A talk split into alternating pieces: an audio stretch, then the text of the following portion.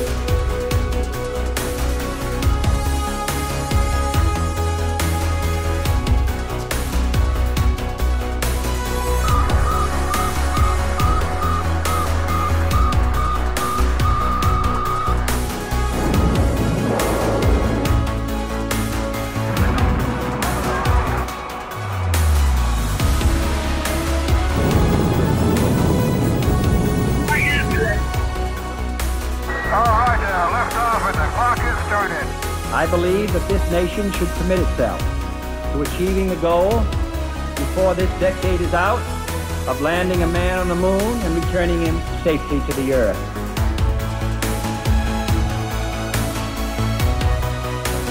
Liftoff. We have a liftoff. Liftoff on Apollo 11. Tranquility Base here. The Eagle has landed.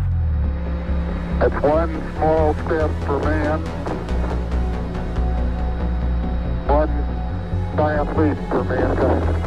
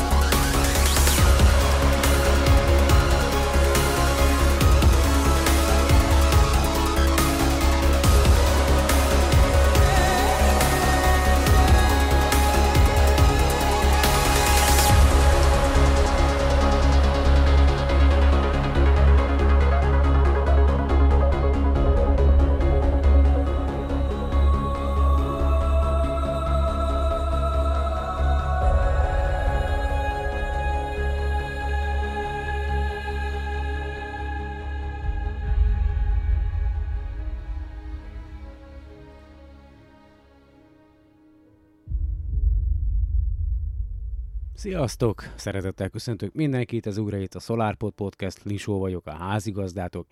2018. február 18-a vasárnap van délután fél kettő, legalábbis a rögzítésnek a, az időpontja, vagy hát itt körülbelül ekkor tájban kezdtem. És hogy mit is hallhattatok így, így a leges legelején az adásnak, a, amit felolvastam magyar nyelven, az a Carl Sagan 1996-os Pale Blue Dot, vagy Halvány Kék Pötty című könyvéből való, és maga a könyv, ugye tudjátok, nem jelent meg magyarul, viszont így az interneten rákerestem magyar nyelvű kifejezésekre a könyvből, és szerencsémre találtam egy magyar nyelvű blogoldalt, ahol 2010-ben, tehát hogy 8 évvel ezelőtt a, a kedves blogíró a könyvből lefordított részeket, így megkönnyítve a dolgomat, és nem nekem kellett lefordítani magát ezt a bekezdést, amit az elején felolvastam az adásnak, majd megosztom a, a blogbejegyzésnek a linkjét, nagyon érdekes gondolatok vannak lefordítva, nem túl sok, de, de, de az, az jó, hogy azért a, a magát a blog írót is nagyon mélyen megérintette a könyv, és ő is nehezményezi, hogy maga a könyv az nem lett lefordítva magyar nyelvre, és a, a zene, amit pedig hallottatok, az ö, egy videóból van, amit ö, Péter osztott meg velem, a zenének a szerzője Iván Torrent, egy spanyol ö, zeneszerző, majd ö, neki is megosztom a, a, az elérhetőségét a Bandcampen, illetve ö, ez a videó ö, hanganyag, amit hallottatok, az pedig ö, egy kedves, talán amerikai úriembernek a, a munkája, David Petersonnak. Ő szerkesztette a videót, ö, aminek a linkjét szintén beillesztem majd az adásba, és igazából a, a videónak a címe a, a szökési sebesség, amely bemutatja egészen 2016-ig a, a, az űrkutatásnak vagy űrhajózásnak a, a történelmét, történetét, és ö, fantasztikus maga a videó. Én, én, én, én, hogyha megfelelő állapotban vagyok éppen, akkor meg szoktam könnyezni, hülyén hangzik, ö, hogy, hogy hová is jutott a, a, az emberiség, annak ellenére, hogy még rengeteg ö, szellemi mélyszegénységben élő ember él egyébként a bolygón, és ezzel nap mint nap szembesülök én is. Hát ugye a legutóbbi adásban ígértem, hogy majd folytatom a Asimov könyvnek a felolvasását, hogyha nem történik olyan hű, de nagyon érdekes dolog. Hát nem is nagyon történt egyébként olyan túl sok minden hála az énnek az elmúlt héten. Vannak érdekes cikkek, de nem nagyon volt ö, időm ö, ö, ö, igazából cikket fordítani, meg felkészülni az adásra. Egyrészt beteg is voltam a héten, egy kicsit valami vírus beszettem, amitől mondjuk úgy, hogy egy adott részen, ahol nem kellett volna, csak víz jött ki, de, egy hívet meg itt nevet. És egy kicsit beszéljünk a, a szökési sebességről, vagy első kozmikus sebességről, vagy kö, körsebességről, akinek, aki számára nem lenne nyilvánvaló. Az első kozmikus sebesség, vagy általánosságban körsebesség, az a legkisebb sebesség, amely ahhoz szükséges, hogy az űreszköz vagy egy űreszköz egy égitest körüli körpályára, körpályára álljon, ennél kisebb sebességgel haladó tárgy nem tudja az égitestet megkerülni, hanem visszaesik a felszínére, végülis a szökési sebesség az ahhoz szükséges, hogy a, ki tudjunk lépni a, a, a hát ja, el tudjuk hagyni a, a Föld gravitációs vonzását, és aztán pedig a, egy föld körüli pályára ö, tudjunk állni, vagy akár még messzebb is el tudjunk repülni, de ez akár melyik bolygóra is ö, érvényes, vagy igaz. A számokban nem mennék bele, mindenki rá tud keresni, hogy ö, a, itt a Földön ö, mekkora a szökési sebességnek a, az értéke, tehát melyik az a, mi az a, az a le, minimálisabb sebesség, ami ahhoz szükséges, hogy ki tudjunk lépni a, a a Földön túlra, és hogy ne zuhanjunk vissza a, a Földre az eszközünkkel, és egy apró megjegyzés még a SpaceX-nek a, a sajtó tájékoztatójához, amit elfelejtettem megemlíteni, az pedig az, hogy Elon Musk azt is említette, hogy a Falcon Heavy, hogyha minden rendben megy egyébként, és minden tökéletesen működik, tehát ez az eszköz, ugye, ez arra is képes, hogy mindenféle gravitációs hintamanőver nélkül eszközöket juttassunk akár a Plutóhoz is el, tehát hogy nem kell külön bolygókat megkerülni, meg ö, több éven keresztül keringeni, a bolyongani a naprendszerben ahhoz, hogy az a, a adott sebességet elérje az űreszköz annak, a, annak érdekében, hogy eljuthasson a Plutóig, hanem innen egy adott ö, időpontban elindítjuk magát az űreszközt, és egy olyan mértékű sebességre tudjuk felgyorsítani a Falcon Heavy-nek köszönhetően, hogy azonnal útnak kereszthető a Plutóhoz, vagy még ö, akár tovább is, vagy távolabb is, és ö, ah, elfelejtettem, amit szerettem volna mondani. De közben eszembe jutott. Képzeljétek el, hogy említettem, hogy a fiatalabb korosztályból is vannak ö, hallgatói a podcastnek. Az egyik ilyen kedves hallgató Balázs, és én, én ugyan ő még csak most jutott el azokhoz az adásokhoz, ahol én megemlítettem a, a Fejes Zsoltnak a Csillafény mellett című könyvének ugye azt, hogy igazából, hogyha valaki szeretne, akkor, akkor szívesen küldök neki, és én felajánlottak neki egy példányt, és megkapta, és nagyon-nagyon szépen köszöni, és képzeljétek el, hogy nem régóta kezdte el hallgatni magát a podcastet, és kaptam tőle egy üzenetet, amit engedelmetekkel felolvasnék, és azt írja, nem nagy dolog, de, de nekem ez nagyon jól esik, hogy kedves Sándor, sikerült egy nem könnyű kihívás, eljutottam addig a podcastig, ahol megemlítettél engem, ugye ez néhány adással korábban volt, amikor kérdeztem tőled a csodák palotájával kapcsolatban, mert ugye írt nekem üzenetet, hogy ö, merre található ez a szabadulószoba, meg hogy megvan-e még egyáltalán. Az előtti nap, tehát az előtti nap kezdtem el hallgatni a podcastet, és ezt körülbelül a 72 órányi hanganyagot három hét alatt sikerült végighallgatnom. Bizony, Ivet is csak néz, nagyon tetszett az egész, és érezhető volt egy fejlődés, mind hangban, mind az egész előadásmódodban. És persze pozitív fejlődés lehetett érezni. Kívánom, hogy maradjon meg ez a pozitív fejlődés, de az se baj, ha konstans marad, mármint egy állandó, és remélem még sok adást hallhatok a jövőben, akár a múltról, akár a jelenről, akár a jövőről. Üdvözlettel Balázs!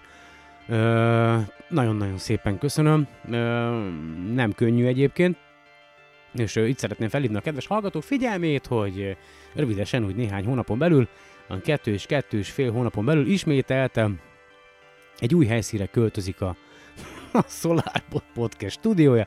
Még fogalmunk sincs, hogy hova egyébként. A stúdióval együtt megyünk mi is, valószínűleg albérletbe 80-90 százalék az esély, hogy ott Újpest környékére.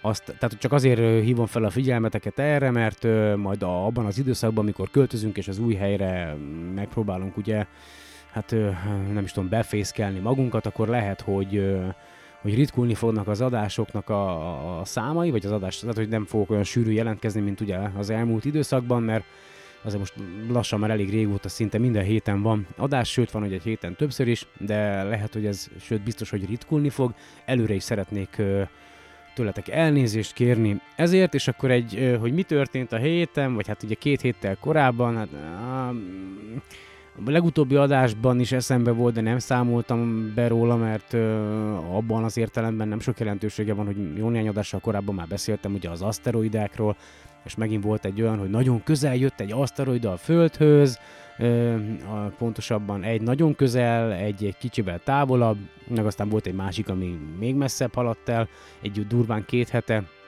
a Földhöz, és ugye az Indexen van egy cikk ezzel kapcsolatosan, mert ugye gyakorlatilag a, a, a föld közeli mm, elhaladás előtte egy-két nappal fedezték fel a három közül kettőt. Egy frissen felfedezett kisbolygó halad el a föld közelében pénteken, ugye ez volt február 8-án megjelent cikkben. Magyar idő szerint 23 óra 30 perckor írja az MTI. A NASA bejelentése szerint a hétvégén felfedezett 2018 CB nevű aszteroida 64 ezer kilométerre közelíti meg a Földet.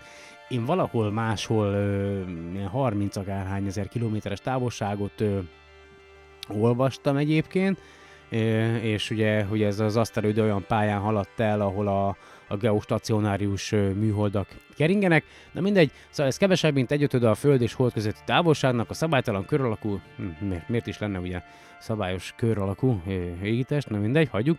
Átmérője 15-40 méterre, vagy itt átmérője 15-40 méterre becsülik, a NASA szerint nem jelent veszélyt a Földre, de ritka eseményről van szó. Uh, persze, persze, hogy ne lenne, de nem nincs ritka, mert azért évente egy-két alkalommal megtörténik ez. Ugye a Csejabinszki 2013-ban is ugye az volt, hogy vártunk egyik irányból egy aszteroidát, mindenki azt figyelte, a másik irányból a nap felől megjött egy, egy másik aszteroida, ami aztán ugye ö, elégett a légkörbe, és egy hatalmas ö, hangrobbanást ugye okozott, amelynek köszönhetően mm, kb. 7000 épület megrongálódott, meg 1500 embernek mm, kisebb-nagyobb sérülése lett, de ugye szerencsére nem ö, halt meg senki, és hát na mindegy. Szóval vannak itt aszteroidák, folyamatosan ugye több százezer van. A jó hír, hogy a, az ilyen egy kilométernél nagyobbaknak a 90%-át körülbelül, vagy 90 akárhány százalékát ismerjük már, ugye ezek olyan nagyok, hogy akár az emberiség teljes kihalását is okozhatják, viszont a, a viszonylag kisebbek, az ilyen ugye néhány száz átmérőjű aszteroidákból azért nem ismerünk még ugye túl sokat, tehát ezek ugye elegendőek ahhoz, hogy, hogy akár városokat is eltüntessenek a, a föld színéről, illetve azért átmenetileg olyan helyzeteket idézenek elő a bolygón, amely megnehezíti ennek a most már több mint 7 milliárd embernek az életét, és ugye tényleg elmazudok nektek, ugye még mindig kapom az All About Space magazinban, meg kéne hosszabbítanom az előfizetést, de tényleg, tényleg két újság volt, az utolsó két havi újságot, azokat most reggel bontottam ki a, a csomagolásából, egyszerűen annyi minden történik, meg annyira gyor, rohan a világ, én is rohanok, meg, meg World of Tanks ezek néha, nem mindegy, de hogy, szóval, hogy, hogy annyi minden van, hogy, hogy egyszerűen nem, nem olvasom el. Viszont jó hír, hogy kiolvastam Asimovnak a könyvét, a Robbanó Napok című könyvét, és nem tudom még, hogy hogyan, de, de nincs elfelejtve a, a hangos könyvben való felolvasása a könyvnek, és mondjuk akkor tekintsünk a, a mai podcastre úgy, mint egy olyan főpróba, megpróbálom a lehetőleg érthetőbben és, és normális sebességgel folytatni magát a könyvet, viszont, hogyha majd elkezdem ténylegesen a, a, a, a könyvnek az audio vagy hangkönyv, hangos könyv formában való rögzítését, akkor majd nem lesz egyébként a háttérben semmiféle zene, és normálisan fejezetenként fogom felosztani, viszont tényleg itt is szeretném felhívni majd az esetleges a későbbiekben a hangos könyvet meghallgatók figyelmét arra, hogy ez egy teljesen amatőr kezdeményezés, a célja maximálisan ö, minden körülmények között a, a természettudományos ismeretterjesztésnek a, a népszerűsíte, népszerűsítése, illetve ennek a céljának a, a, a szolgálata. Nekem ebből semmiféle anyagi vagy egyéb hasznom nem származik, és tényleg csak azért csinálom magát ezt az egészet is, hogy minél szélesebb körben hát nem is tudom, gondolkodásra ösztönözzem az embereket, és hát számomra Balázsnak a visszajelzése, meg ugye a, a legutóbbi, a hallgatói visszajelzések, hogy, hogy sokan tényleg valamiért szeretitek hallgatni ezt az egész zajbaságot, amit én itt összehordok. Ez, ez számomra nagy dolog, és, és az, hogy, hogy Balázs olyanokat írt ugye ott is a, a poszt alatt, hogy, hogy hogy, hogy őt nagyon érdekli ez a téma, és, és tényleg, tényleg nem tudom, hogy hogy találtad meg egyébként Balázs a podcastet, fogalmam sincs, hogy csak hogy az interneten böggésztél, és aztán rátaláltál, mert ugye azt még nem írtad meg nekem. Ha, ha esetleg ö, majd eljutsz ehhez a podcasthez, és hallgatod, akkor, akkor szívesen ö, olvasnám ö, a beszámolódat, hogy végül is hogyan sikerült ö, a SolarPod podcastre ö, rátalálnod egyébként. ez, ez, ez tényleg érdekelne. Jaj, és amit majdnem elfelejtettem, ami a szinte a leges legfontosabb volt a héten, az, hogy nagyon hogy gyors kitérő még, hogy Majoros Attila ő távol él hazánktól, már jó néhány éve, egy, egy kis szigeten, és, és ugye én Rezsabek Nándornak köszönhetően a ö, ismerkedtem meg ö, virtuálisan ö, ö, ö, Attillával, annak köszönhetően, hogy elindítottam ezt a csillagász távcsövet mindenkinek programot, és Attila szintén tőlem teljesen függetlenül már korábban is jótékonykodott, és és próbálta Magyarországon keresni a lehetőséget arra, hogy, hogy tudjon segíteni idehaza működő csillagászati egyesületeknek vagy csoportoknak azzal, hogy támogatja őket anyagilag, illetve csillagász teleszkóp vásárlással,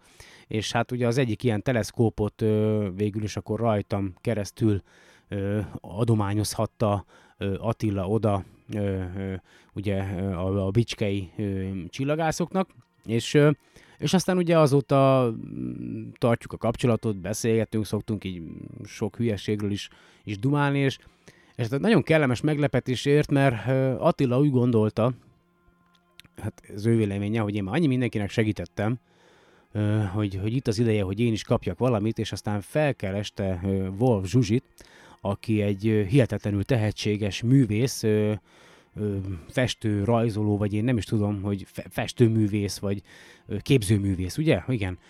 És ugye? Ugye képzőművész.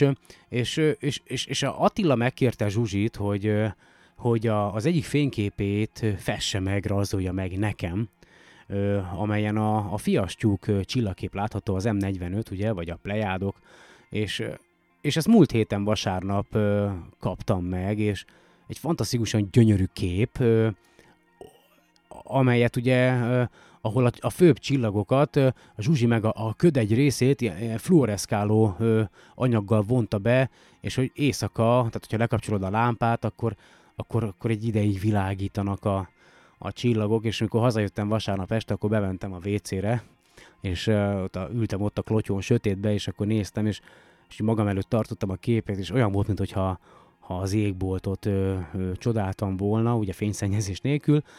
Nagyon-nagyon szépen szeretném itt is megköszönni nektek, kedves Attila és kedves Zsuzsi, ezt a képet. Nem tudom, hogy megérdemeltem-e egyáltalán, én, tehát én nem, nem tudom ezt így megítélni, de, de nagyon-nagyon szépen köszönöm. És akkor egy rövid levegővétel után folytatnám akkor Isaac Asimov könyvének a felolvasását, ami még, még elég sok minden van egyébként, nem tudom, lehet, hogy, lehet, hogy ráveszem magam, aztán csinálunk egy két és fél órás podcastet, és aztán felolvasom, de a neutron csillagokkal ö, fogom majd folytatni a könyvet, egy rövid szünet után, amit ti észre se fogtok venni. És itt is vagyok, folytatnám akkor Asimovnak a könyvét, amit egyébként ő 1985-ben írt, magyarországi megjelenése pedig 1987-ben volt, úgyhogy azóta azért eltelt jó néhány év, tehát a könyvben szereplő információkon túl biztos vannak már újabb ismereteink is, de most akkor folytatódjon a Neutron csillagok című alfejezet. Ha a szupernova egy robbanó csillag látható fölvillanása, amely egy közönséges novánál sokkal nagyobb energiájú, akkor az 1920-as évek tudásszintje alapján logikus volt arra következtetni, hogy az, ami egy csillagok, ö, csillagok anyagából nem szóródik szét por és gázfelhő formájában az űrben, fehér törpévé roppan össze. A rák köd központi csillaga forró és kékes színű, és ilyen található a gám köd közepén is. Lehet, hogy minden szupernova maradvány centrumában egy-egy ilyen fehér törpe van, ezek azonban többnyire túlhalványak azó, ahhoz, hogy észrevegyük őket. A rákköd és a gámköd közepén lévő kicsiny, forró csillagok nyilván csak azért láthatók, mivel véletlenül mind a két maradvány viszonylag közel esik hozzánk. Először ö, Sabra, na, Sabramanian Chandrasekhar indiai-amerikai csillagász munkái keltettek kételyt az iránt, hogy a csillagok összeroppanása mindig és mindenhol fehér törpéket eredményez. Ő arra a következtetésre jutott, hogy amikor egy csillag összeroppan, a belőle létrejövő fehér törpének többé már nem lesz kapacitása a fúziós reakciók föntartásához, a fúziós energia tehát nem jöhet szóba a méret csökkenés megakadályozójaként.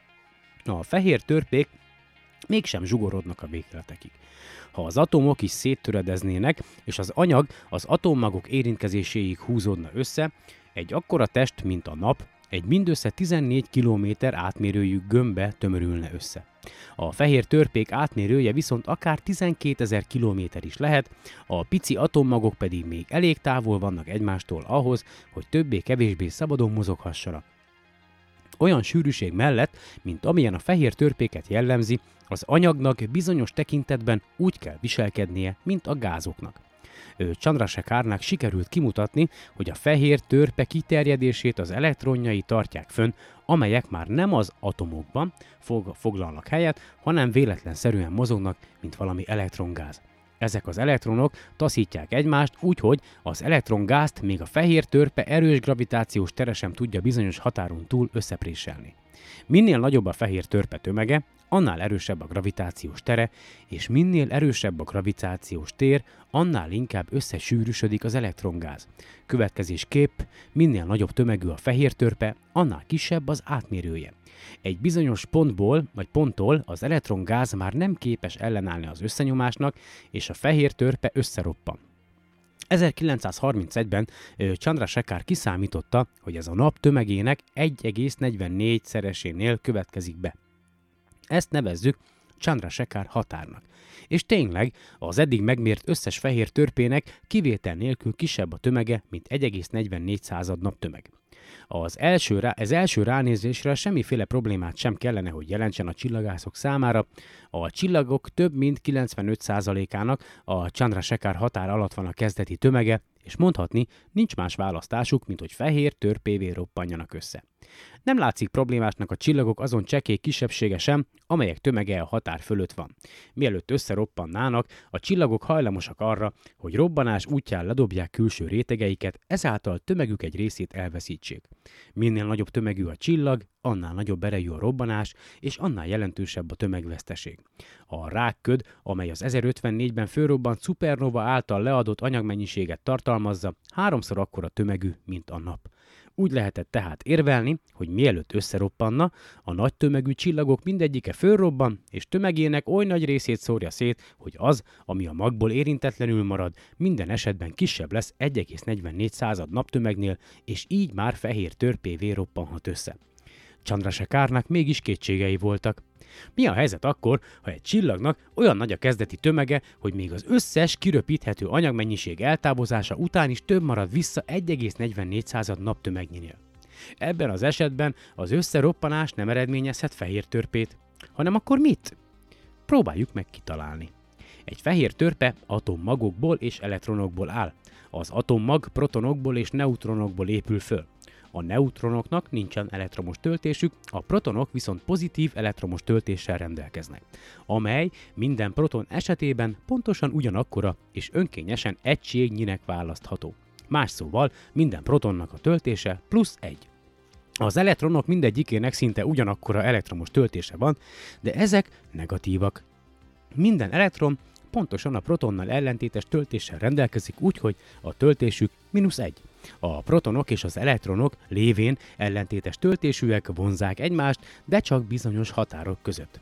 Ha túl közel kerülnek, bocsánat, lapozunk, ha túl közel kerülnek egymáshoz, már azt is figyelembe kell vennünk, hogy taszítás is létezik, és ez sokkal erősebb az ellentétes töltések közötti vonzásnál. Ez más jellegű és erősebb is, mint az elektronok kölcsönös taszítása, amely bizonyos határon túl megóvja a fehér törpét az összehúzódástól. Viszont ha a gravitációs tér erőssége fokozódik, az elektronok egyre közelebb kényszerülnek egymáshoz és a protonokhoz, és egy ponton kénytelenek egyesülni a protonokkal. Ezáltal az ellentétes elektromos töltések semlegesítik egymást, egy negatív elektron és egy pozitív proton helyett a kettő elektromos töltés nélküli kombinációját kapjuk, röviden egy neutront. Ha egy összeroppanó csillag tömege nagyobb a Chandrasekhar határnál, akkor az összeroppanás során az elektronok és a protonok neutronokká egyesülnek, amelyek hozzáadódnak a már meglévő neutronokhoz. Az összeroppant csillag kizárólag neutronokat tartalmaz, amelyek között lévén semlegesek, semmiféle taszítás sem működik. Ekkor a csillag annyira összezsugorodik, hogy a neutronok egymáshoz érnek, és egy neutron csillagot kapunk. A neutron csillag, ahogy már említettem, a nap teljes tömegét egy 14 kilométernél nem nagyobb átmérőjű golyóba képes összezsúfolni. Az ilyen csillag sokkal kisebb, mint egy fehér törpe, sokkal nagyobb a sűrűsége, és a gravitációs tere is sokkal erősebb. 1943-ban Zwicky, zárójelben az, aki a más galaxisbeli szupernovákat vizsgálni kezdte, zárójel bezárva, eltűnődött azon. Hát ha a neutron csillagok is óriási robbanások végtermékei. Úgy gondolta, hogy a szupernova, amely milliószorta nagyobb energiát termel, mint egy közönséges nóva, nyilván sokkal hatalmasabb robbanáson is megy keresztül. Ez az óriási robbanás katasztrofális összeroppanáshoz vezethet, még akkor is, ha az összehúzódó maradvány nem olyan nagy tömegű, hogy lehetetlenné váljék egy fehér törpe létrejötte. Az összehúzódás lehet annyira gyors, hogy a tehetetlenség következtében túljusson a fehér törpe állapoton és elhagyja azt. Ezért egy 1,44 század naptömegnél kisebb csillag is végezheti neutroncsillagként. Mindez nem sokkal azután történt, hogy J. Robert Oppenheimer, amerikai fizikus és tanítványa George Michael Volkov kidolgozta a neutroncsillagok és keletkezésük részletes matematikai modelljét. Tőlük függetlenül ugyanezt megtette Lev Davidovich Landau, szovjet fizikus is. Így aztán az 1930-as években elég logikusnak tűnt az a gondolat, hogy a neutroncsillagok kialakulását szupernovák eredményezik, arra azonban nem volt mód, hogy ezt tényleges megfigyelésekkel ellenőrizzék. Még ha valóban léteznek is neutroncsillagok, kisméretük miatt bizonyosra vehetjük, hogy a viszonylag hogy a viszonylag közeliek is, bármilyen nagy távcsövön keresztül nézzük is őket, rendkívül halványaknak látszanának. Ha egyáltalán láthatók lennének, akkor sem tudnánk semmi egyebet megállapítani róluk, mint hogy nagyon-nagyon halványak. A rákköt közepéből lévő csillag is halvány, de hogyan dönthetnénk el, hogy neutroncsillag vagy inkább fehér törpe? Ha valami, hát éppen az a tény, hogy egyáltalán látható, amellett szól, hogy fehér törpe. Valami halvány remény mégiscsak volt. A katasztrofális összesűrűdésnek kétség kívül óriási hőmérséklet emelkedéssel kell járnia, így egy neutron csillag kialakulásakor a felszíni hőmérséklet nem lehet kisebb 10 millió Celsius foknál.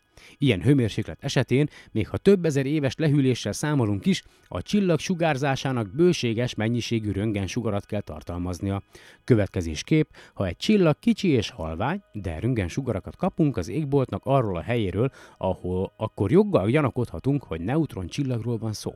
Ez a halvány remény azonban egy szomorú tényel párosul.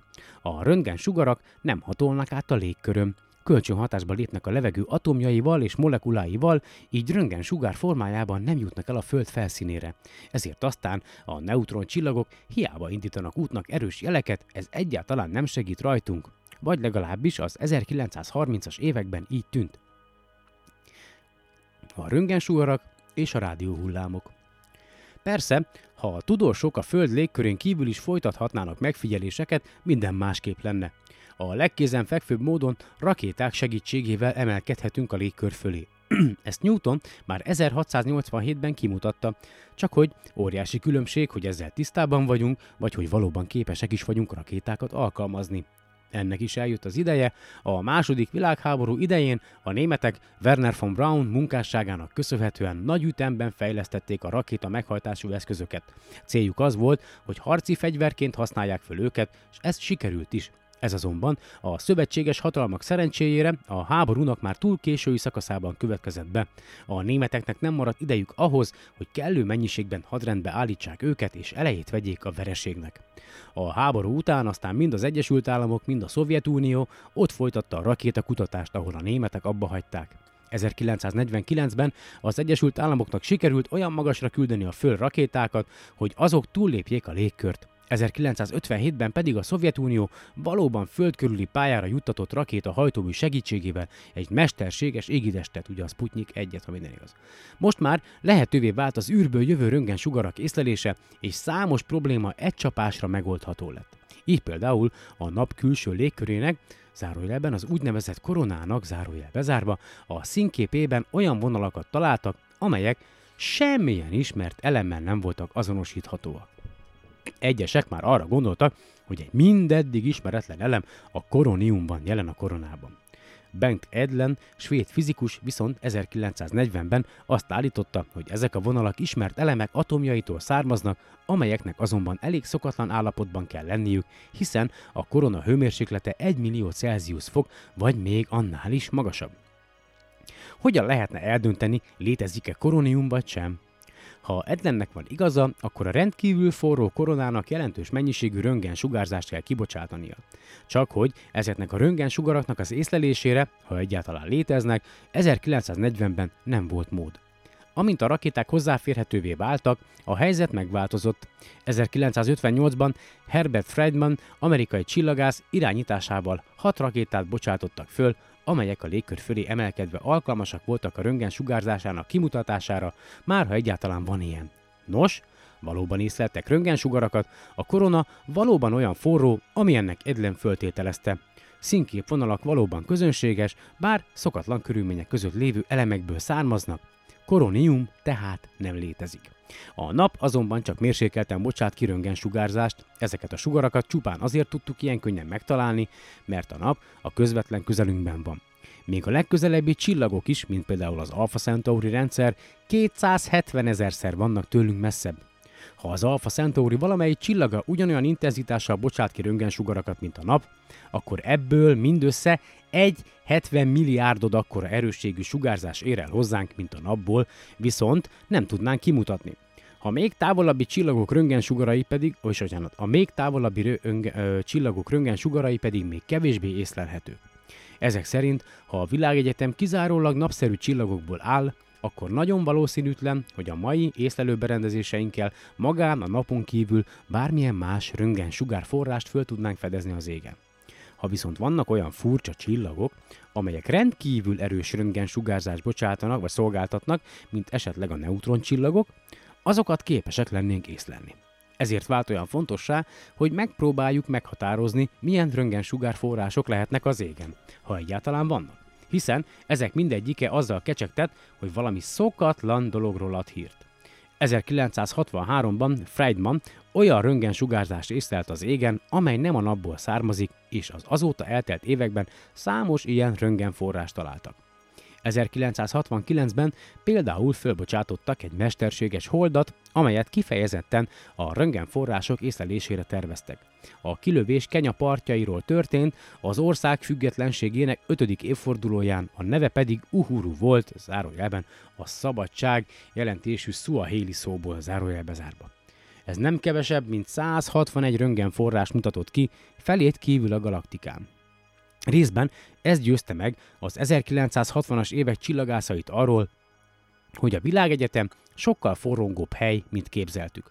Az éjszakai égbolt látszólagos csöndje és nyugalma megtévesztőnek bizonyult. Az egyik égi röntgenforrás a rákköd volt.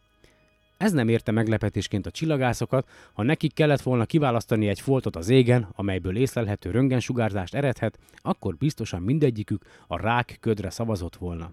Először is ez biztosan szupernova robbanásból maradt vissza, a legkatasztrofálisabb eseményből, ami csak egy csillaggal megtörténhet. Azon kívül ez a robbanás nem túl messze és nem túl régen játszódott le. Mi több, a ködben tapasztalt óriási örvények és a gyors tágulás alapján minden remény megvolt arra, hogy hőmérséklete elég magas a röntgensugárzás keltéséhez. A röntgensugárzásnak igazából két forrása képzelhető el. Az egyik a tulajdonképpeni ködöt alkotó gáz és por gyorsan táguló térfogata, a másik a középen lévő kis, forró csillag, az a maradvány, amely esetleg neutron csillag is lehet. Égi mozgása során a Hold 1964-ben véletlenül a rákköd előtt készült keresztül haladni. Fokról fokra nyomult a kötfolt elé. Ha a röntgensugárzást magának a ködnek a forró, örvénylő gázai keltik, akkor a sugárzás erősségének fokozatosan kell megszűnnie, ahogy a hold elfedi a ködöt. Ha viszont a röntgensugárzás főleg a középpontban lévő, föltételezett neutroncsillagtól származik, akkor a mért intenzitás előbb csökkenni kezd, ahogy a hold a ködelé ér, azután hirtelen leesik, amikor a picin csillagot is eléri, majd tovább folytatódik a lassú csökkenés, ahogy a köd többi része is a hold mögé kerül. Amikor Elérkezett a fogyatkozás ideje, egy röntgenérzékelő rakétát bocsátottak föl, és a megfigyelések eredményeiből úgy tűnt, hogy a sugárzás szabályosan csökken. Hirtelen visszaesésnek nyoma sem volt. A neutron csillag észlelésével kapcsolatos remények meghiúsultak. Mégsem fosztottak szét egészen. A puszta tény, hogy a központi csillag és a környező gázok egyaránt lehetnek röntgensugár források, azzal a veszéllyel jár, hogy esetleg összekeverjük őket. A rejtvényt csak akkor fejthetjük meg, ha sikerül valami olyat találnunk, ami kizárólag magát a csillagot jellemzi, a környező gázokat viszont nem. De mi lehet ez a valami? Erre teljesen váratlanul jött meg a válasz. A röntgen sugarak és a gamma sugarak az elektromágneses színkép nagy energiájú végén találhatók. A másik, alacsony energiájú végén helyezkednek el a rádióhullámok. Ez utóbbiak általában épp úgy nem hatolnak át a légkörön, mint a röntgen sugarak. Ennek oka a légkör egyik felső, elektromos töltésekben gazdag rétege, az ionoszféra. Az ionoszférának megvan az a tulajdonsága, hogy a rádió hullámokat visszaveri, a földi eredetű fölfelé haladó hullámokat pedig visszairányítja a földre. Ha az égi testekről érkeznek is rádió hullámok, azokat ugyanúgy visszaverni az űrbe, tehát sohasem jutnának el a föld felszínére. Ez azonban nem érvényes a legrövidebb rádió hullámok egy sávjára, a mikrohullámokra. Ezek hossza a rádió hullámokéhoz képest nagyon rövid, zárójelben a mikro a görög rövid szóból származik, zárójel bezárva, de azért jóval hosszabb, mint a közönséges fényhullámoké, vagy akár az infravörös sugárzásé. Ezek szerint az elektromágneses színképben két olyan sáv van, ahol a sugárzás kevés veszteséggel tud áthatolni a földi légkörön. Az egyik a látható fénytartománya, a másik pedig a mikrohullámú tartomány, és a kettő közül ez utóbbi a szélesebb. A fényablakot azóta ismerjük, amióta létezünk, hiszen szemünk van, amely képes érzékelni a fényt. Láthatjuk a napot, a holdat, a bolygókat, a csillagokat. A mikrohullámú ablak észlelésére viszont semmilyen természetes érzékszervünk nincs, Sőt, erről egyáltalán csak az utóbbi fél évszázadban szereztünk tudomást. A mikrohullámú ablakot véletlenül fedezte föl Karl Gut Jansky, amerikai rádiómérnök 1931-ben. A Bell telefonnál dolgozva megpróbálta kideríteni pontosan, miből erednek a rádióvételt meghiúsító légköri zavarok. Vevő készüléke eszközben egy az égből jövő sípolást rögzített.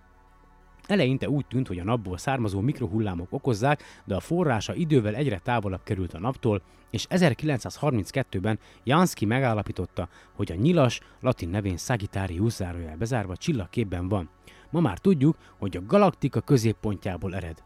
Jansky fölfedezését a hivatásos csillagászok nem aknázták ki azonnal, mivel a mikrohullámú észlelés technikája még nem volt eléggé fejlett. Viszont egy amatőr rádió rajongó, Groth Reber, tudomást szerezve Jansky közleményéről 1937-ben kiváló parabolói detektort épített otthon a hátsó udvarban. Ez lett az első rádió távcső, és Reber az eget pásztázta vele, hogy rádióforrásokat lejjen. Így készült el az ég első rádiótérképe. Ez időtájt vett részt, másokkal együtt Robert Watson Watt, skót fizikus egy olyan eljárás tökéletesítésében, amely más módon nem látható tárgyak irányát és távolságát képes letapogatni mikrohullámú sugárnyaláb segítségével. A mikrohullámok visszaverődnek a tárgyról, ezek a visszaverődött hullámok pedig fölfoghatók. Az az irány, amelyből a hullámok visszaérkeznek, megadja a tárgy irányát, a sugár kibocsátása és a visszaverődött hullámok észlelése közötti időközben pedig kiszámíthatjuk a távolságát. Ez az úgynevezett radartechnika. A radar döntő fontosságúnak bizonyult a második világháborúban, és a háború végére kidolgozták a mikrohullámok kibocsátására és vételére alkalmas technikát.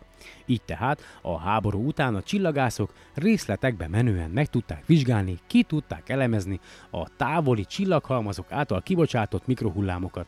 Egyre jobb rádió távcsöveket építettek, aminek sok nagy fontosságú, ö, legnagyobb részt váratlan fölfedezés lett az eredménye valóságos csillagászati forradalom ment végbe, nem kisebb jelentőségű, mint az, amelyet három és fél évszázaddal korábban a távcső föltalálása idézett elő.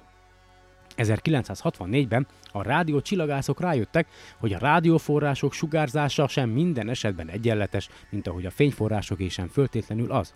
A fényhullámokat a légkör hőmérséklettől függően különböző mértékben töri meg. Az atmoszféra eltérő hőmérsékletű légtömegeket tartalmaz, és a hőmérséklet időben is változik, ezért a csillagok gyönge fénye megtörik, és így, mivel az irány időben kismértékben változik, a csillag pislogni látszik. A rádió hullámokat a légkör töltött részecskéi hajlítják el ugyanolyan véletlen módon, így a rádióforrások is pislognak. Ennek a gyors pislogásnak vagy szintillációnak a vizsgálatához különlegesen tervezett rádiótápcsövek szükségeltetnek, és Anthony Hay Hewish, angol csillagász ki is eszelt egy ilyet. Ez 2048 különálló vevőkészülékből áll, amelyeket 18 ezer négyzetméternyi területen szétszórva helyeztek el. Az újfajta rádiótávcső 1967. júniusában kezdte meg az egeget pásztázni, pislogó rádióforrások után kutatva. A vezérlő szerkezetet Juvis egyik tanítványa, Susan Jocelyn Bell, angol rádió csillagász kezelte. Augusztusban Bell valami furcsát tapasztalt. Éjfélkor, amikor a szintilláció általában kismértékű szokott lenni, jelentős szintillációt kapott egy a Vega és az Áltár nevű csillagok között lévő forrásból. Mi több, ez a szintilláció hol megjelent, hol eltűnt. Fölhívta rá Hughes figyelmét, és novemberre kiderült, hogy érdemes is volt odafigyelni rá. A rádió távcső rögzítő berendezése nagy sebességű fölvételre volt állítva, és kiderült, hogy a szintillációhoz időről időre egy lökésszerű sugárzás járul, amely nagyon rövid, mindössze a másodperc 20 részeig tart. Ezért jelent meg és tűnt el a szintilláció. Ha nem kifejezetten magára, az illető forrásra irányították, akkor a pásztázás közben a műszer néha véletlenül épp a lökésszerű sugárzás idején csípte el, de ez többnyire két lökés között következett be. Folytatva a lökések tanulmányozását azt találták, hogy azok rövid és szabályos, méghozzá rendkívül szabályos időközökben jönnek. A lökések közötti időtartam körülbelül 1,1 harmad 8 tizedes egy pontosságával 1,337301009 másodperc. Soha egyetlen égi jelenséget sem figyeltek még meg, ami ennyire szabályos, ugyanakkor ennyire rövid periódus idejű lett volna. Akármi is legyen az oka, ez mindenképpen példátlan. Valamilyen ciklikus dolognak kell lennie, valami olyan csillagászati objektumnak, amely vagy egy másik körül kering, vagy a tengelye körül forog, vagy lüktet, és valamilyen okból minden keringése, vagy forgása, vagy lüktetése egy mikrohullámú lökést eredményez. Első ránézésre a lüktetés tűnt a legjobb tipnek, Hugh is ezért pulzáló csillagnak keresztelte el a latin lüktető szóból, de ezt az elnevezést hamarosan a rövidebb pulzár alakban kezdték használni. Miután Hugh is tisztázta, hogy a pulzár mindenképpen bocsát ki mikrohullámokat, az eféle objektumok észlelése is könnyebb lett. Minden egyes lüktetés egy elég erős mikrohullámú lökés jelent. A baj csak az, hogy a közönséges rádiótávcsövekkel nem lehet fogni az egyes lökéseket, csak az egységnyi idő alatt kisugárzott átlagos, átlagos kibocsátást. Ha a lökéseket a köztük lévő nyugalmi szakaszokkal együtt kiátlagoljuk, akkor a mikrohullámú sugárzás intenzitása mindössze 27 része a lökés csúcsáinak. Ez az átlag pedig nem elég magas ahhoz, hogy különösebben észrevehető legyen. Az új rádiótávcső észlelni tudta az egyes lökéseket is, és Juvis elkezdte átfésülni az eget további hasonlókat keresve. 1968. februárjára még három pulzárt sikerült találnia, így már kellően alátámasztottnak érezte fölfedezését ahhoz, hogy nyilvánosságra hozza. Azonnal bekapcsolódtak mások is a kutatásba, és rövid idő alatt találtak is további 5 pulzárt. Az 1980-as évek elejéig közel 400 pulzárt azonosítottak. 1968. októberében olyan helyen bukkant föl egy, ahol már bármi szabálytalannak a létezése elképzelhető volt. A rákködben. Ez sokkal gyorsabban lüktetett, mint az első pulzár, periódus ideje mindössze 0,033099 másodperc, ami azt jelenti, hogy másodpercenként körülbelül 30 mikrohullámú lökést lép fel. Később a GAM-köt közepén is fölfedeztek egyet. Itt már nem állt fönt az összetévesztés veszélye. Ha egyszerűen egy folyamatosan kibocsátott sugárzásról volna szó, legyen az röntgensugár vagy rádióhullám, akkor nehezen lehetne külön választani a sugárzásnak azt a részét, amelyik a központi csillagból ered, illetve azt, amelyik a kötfoltból jön. Nagyon gyors és szabályos lüktetés azonban pontosan lokalizálható, mert az ilyet mindig egyetlen pont, nem pedig egy kiterjedt folt bocsátja ki. Ez a pont pedig a rákködben is, a gámködben is a központi csillaggal azonos. Terjedni kezdett a fölismerés, ahogy egy planetáris ködnek egy fehér törpe a központi csillaga, ugyanúgy egy szupernova maradvány központi csillaga egy pulzár. Más szóval, a szupernovaként fölrobban csillagok pulzárokká roppannak össze. De mi az a pulzár?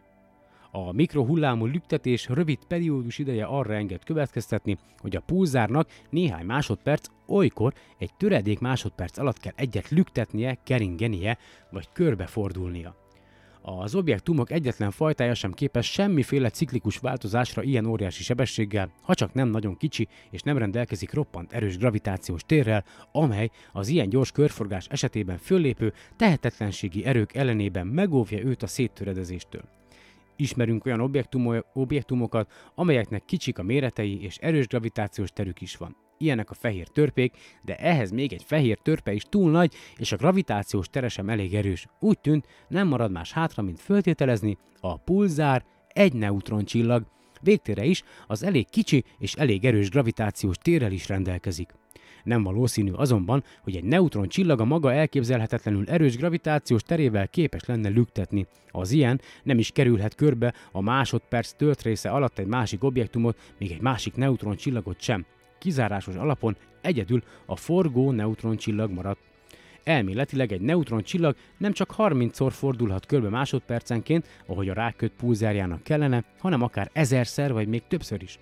1982. novemberében találtak egyet, amely másodpercenként 640 mikrohullámú lökés bocsát ki, ezek szerint ez egy olyan neutron csillag lehet, amely ezred másodpercnél alig valamivel hosszabb idő alatt fordul meg a tengelye körül. Ez millimásodperces pulzárnak hívják. De miért kell egy forgó neutron csillagnak mikrohullámú lökéseket kibocsátania? Számos csillagás csillagász foglalkozott ezzel a kérdéssel, köztük az osztrák származású Thomas Gold. Azzal érveltek, hogy egy ilyen rendkívüli mértékben összesűrűsödött csillag írtózatosan erős mágneses térrel kell, hogy rendelkezzen. A mágneses erővonalak pedig körbe-körbe tekerednek a gyorsan forgó neutron csillag körül. Vegyük számításba, hogy a neutron csillagnak különösen magas a hőmérséklete. Várható, hogy gyors elektronokat termel, ezek az egyedüli objektumok, amelyek elég gyorsan mozognak ahhoz, hogy az erős gravitációs vonzás ellenére képesek legyenek megszökni a felszínéről. Mivel az elektronok elektromos töltéssel rendelkeznek, a mágneses erővonalak mentén kell haladniuk, és csak a neutroncsillag mágneses pólusainál szökhetnek meg. Ezeknek a mágneses pólusoknak a csillag ellentétes oldalain, bár nem feltétlenül a forgási pólusoknál kell lenniük. Példának okáért a Föld mágneses pólusai is eléggé távol esnek a forgási periódusoktól. A neutron csillagtól távolodva az elektronok erősen görbülő pályán haladnak, amelyet a mágneses erővonalak kényszerítenek rájuk, és sugárzás többek között mikrohullámú sugárzás formájában adják le energiájukat. A neutron csillag forgása során Hú, egyik vagy mind néha mindkét mágneses pólusa a Föld irányába eshet, és valahányszor ez történik, mikrohullámú sugárzást észlelünk, ezért pulzál a forgó neutroncsillag. Minél gyorsabb a forgás, annál gyorsabb ütemű lesz a lüktetés. Mint hogy az a sugárzás, amely a szökésben lévő elektronok energiavesztesége árán termelődik, a teljes elektromágneses színképet átfogja, ezért nem csak mikrohullámú, hanem ugyanígy fénylüktetést is kellene tapasztalnunk. A ráköt közepében látható pulzár fénye mégis állandó, de mivel ennek másodpercenként 30-szor kell fölvillannia, várható is, hogy állandónak tűnik, épp úgy, ahogy a moziban is folytonosnak látjuk a mozgást, holott igazából álló képek egymás utánját vetítik vászorra, másodpercenként 16-ot. 1969. januárjában, három hónappal azután, hogy a rákötbeli pulzárt először észlelték, stroboszkóppal is megvizsgálták a fényét. Azaz, a fény a lábot egy résen vezették keresztül, amelyet csak a másodperc 30 részéig tartottak körülbelül nyitva. Ezzel a módszerrel nagyon rövid időközönként lehetett lefényképezni a csillagot, és úgy találták, hogy egyes rövid időtartamokban látszik, másokban pedig nem. Másodpercenként 30-szor fölvillan és kialszik. Ez tehát egy optikai pulzár. Tovább menne, menve Gold kimutatta, hogy ha a pulzár valóban egy forgó neutroncsillag, akkor állandóan veszít energiájából, a forgási sebességének pedig lassan csökkennie kell. A sugárzás lüktetései fokozatosan növekvő időközökben kell, hogy kövessék egymást.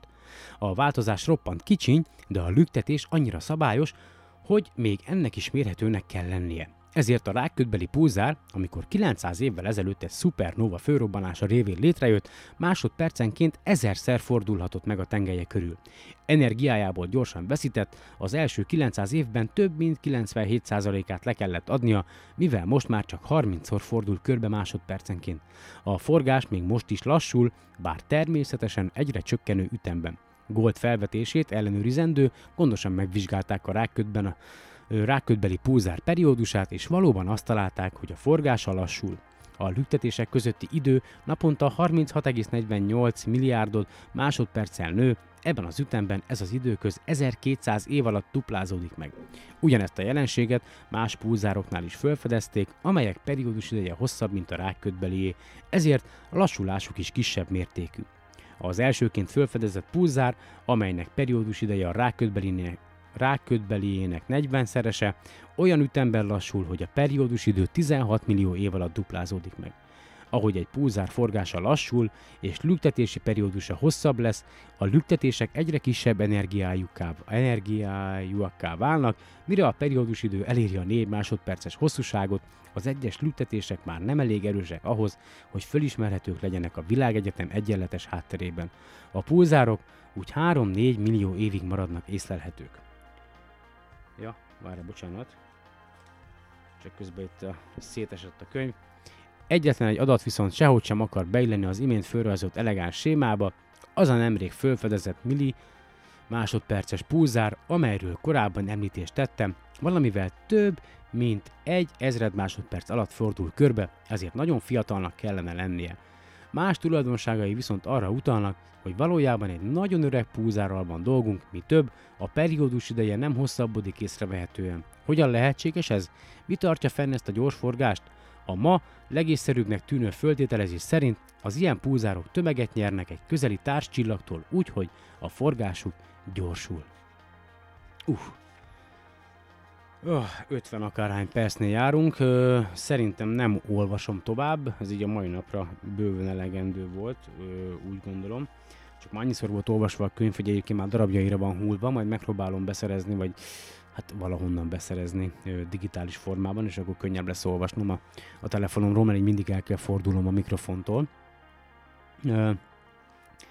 A következő ö, részekben majd a különféle szupernova robbanásokról lesz majd szó, az egyes és kettes típusú szupernova robbanásokról, meg arról, hogy, hogy aztán hogyan is alakult ki a világegyetem.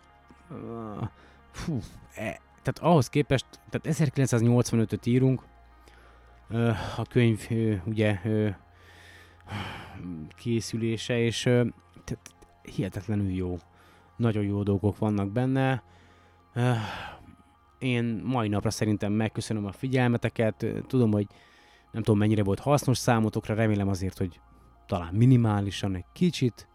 Ö, És zárásképp akkor az eredeti angol nyelvű szöveget is ö, meghallgathatjátok, ugye, a Carl Sagan-nek a könyvéből, amit az elején felolvastam a podcastnek, illetve akkor szintén ugye ugyanazzal a zenével búcsúzom, mint amivel indultam már, szöveg és megjegyzések nélkül, Iván Torrentől, melynek a címe Human Legacy, fogadjátok szeretettel, minden szükséges linket, információt megtalálhatok majd a, a ahogy mondani szokták a podcast, a show notes-ban, inkább azt mondanám, hogy a podcast leírásában, és aztán remélem, hogy minél hamarabb újra találkozunk.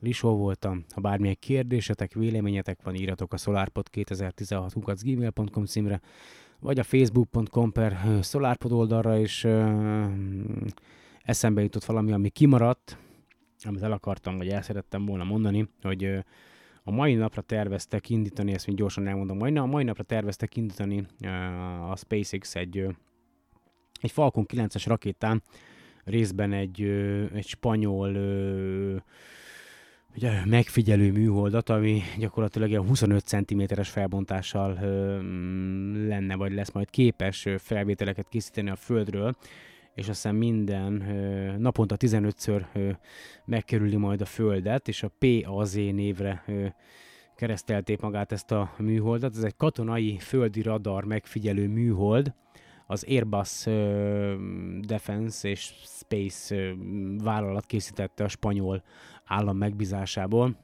és azt mondja, egy nagyon fejlett radar felszereléssel lesz mm, felszerelve végül is maga a, a, a, a, a, műhold. Igen, jó, mindegy, tehát nagyon, nagyon sokféle formában tud majd fényképeket készíteni ugye a, a bolygónkról, és ugye itt írja, hogy 25 cm-es felbontás. Tehát, egy, tehát ugye a, nem is tudom, hogy egy pixel 25 cm-nek fel, tehát hihetetlen durva minőségű képeket fog majd tudni készíteni, hogyha jól értelmezem. Ö, azt mondja, 5 és fél éves küldetése lesz majd hivatalosan papíron a Föld körül, naponta 15-ször kerüli meg a Földet, és ez alatt a, az idő alatt olyan 300 ö, négyzetkilométernyi területet fed majd le, és a teljes földet le tudja fotózni 24 órán belül, kiszolgálja majd mind a, a, ugye az állami, illetve a kereskedelmi célokat, és minden mellett a SpaceX-nek már évek óta van egy olyan terve, hogy szeretné lefedni a bolygót viszonylag olcsó műholdas internettel, és így a, a katonai vagy az ilyen megfigyelő műhold mellett még plusz két műhold is felment volna a mai nap a SpaceX Falcon 9-es rakétáján, amely ennek a majd 4000, a tervek szerint majd 4000 műholdból álló 4000, belegondoltok, most x ezer valami, 3000 akármennyi aktív, vagy valahogy körülbelül 3000 körül van az aktív műholdak száma a Föld körül, és akkor még hozzávágnak még 4000-et, előbb-utóbb tényleg nem fogjuk tudni elhagyni a, a bolygót, mert ha ezek egyszer összeütköznek egymással, vagy valami űrszemét, és akkor beindul ez a láncreakció, akkor köszönjük szépen. Ö, na mindegy, a lényeg az, hogy a tervek szerint, hogyha ha sikerül a teszt a, a, az internetes műholdakkal, akkor 4000 műholdból álló ö, úristen, 4000, értetek, 4000-ből álló ilyen ö, olcsó internetelérést ö, szeretne a SpaceX a Föld körül.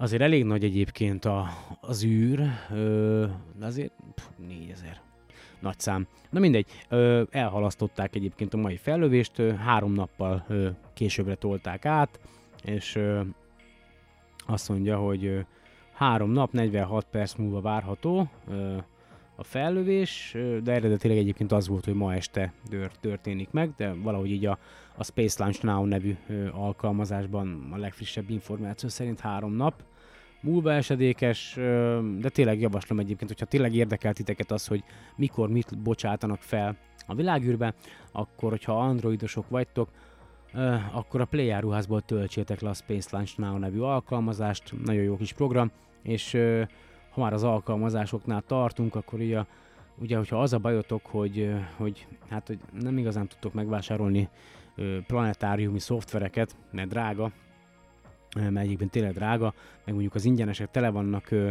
ö, reklámmal, akkor javasolnám, hogy ö, a, a Celestronnak van ö, egy, egy planetáriumi alkalmazása, amely ilyen lebutított Sky Safari egyébként, de teljesen ingyenes, az a neve, hogy Sky Portal, tehát S-K-Y-P-O-E-R-T-A-L, tehát Sky Portal így egybe, vagy Celestron, azt beírjátok a Google Play-be, ez egy teljesen ingyenes alkalmazás, angol nyelvi planetáriumi szoftver, alapvetően minden benne van, amire szükségetek van, a különböző objektumoknak a leírását is meg tudjátok találni, de teljesen ingyenes és reklámmentes. Bizonyos ilyen távcsővezérlési funkciók, meg egyéb extrák, amik a Sky Safari-ba benne vannak, ezek nincsenek benne, de reklámmentes. Tehát a legfontosabb az, hogy nem lesznek benne ilyen felugráló hülyeségek, Úgyhogy ha szeretnétek ilyen frankó kis planetáriumi szoftvert magatoknak, amivel az égboltot kémlelhetitek, hogy éppen a adott helyszínről mit láthattok, a bolygókat felfedezni, a mobiltelefonotokon keresztül, akkor javasolom a, a Celestronnak ezt az ingyenes alkalmazást, tényleg teljesen reklámmentes, de most akkor tényleg elköszönök. Jöjjön egy kis Carl Sagan, egy kis Iván Torrent, aztán remélem, hogy minél hamarabb újra találkozunk, addig is, sziasztok! Man is all, the poet and cleric John Donne wrote in 1625. He is not a piece of the world, but the world itself, and next to the glory of God, the reason why there is a world, said John Donne.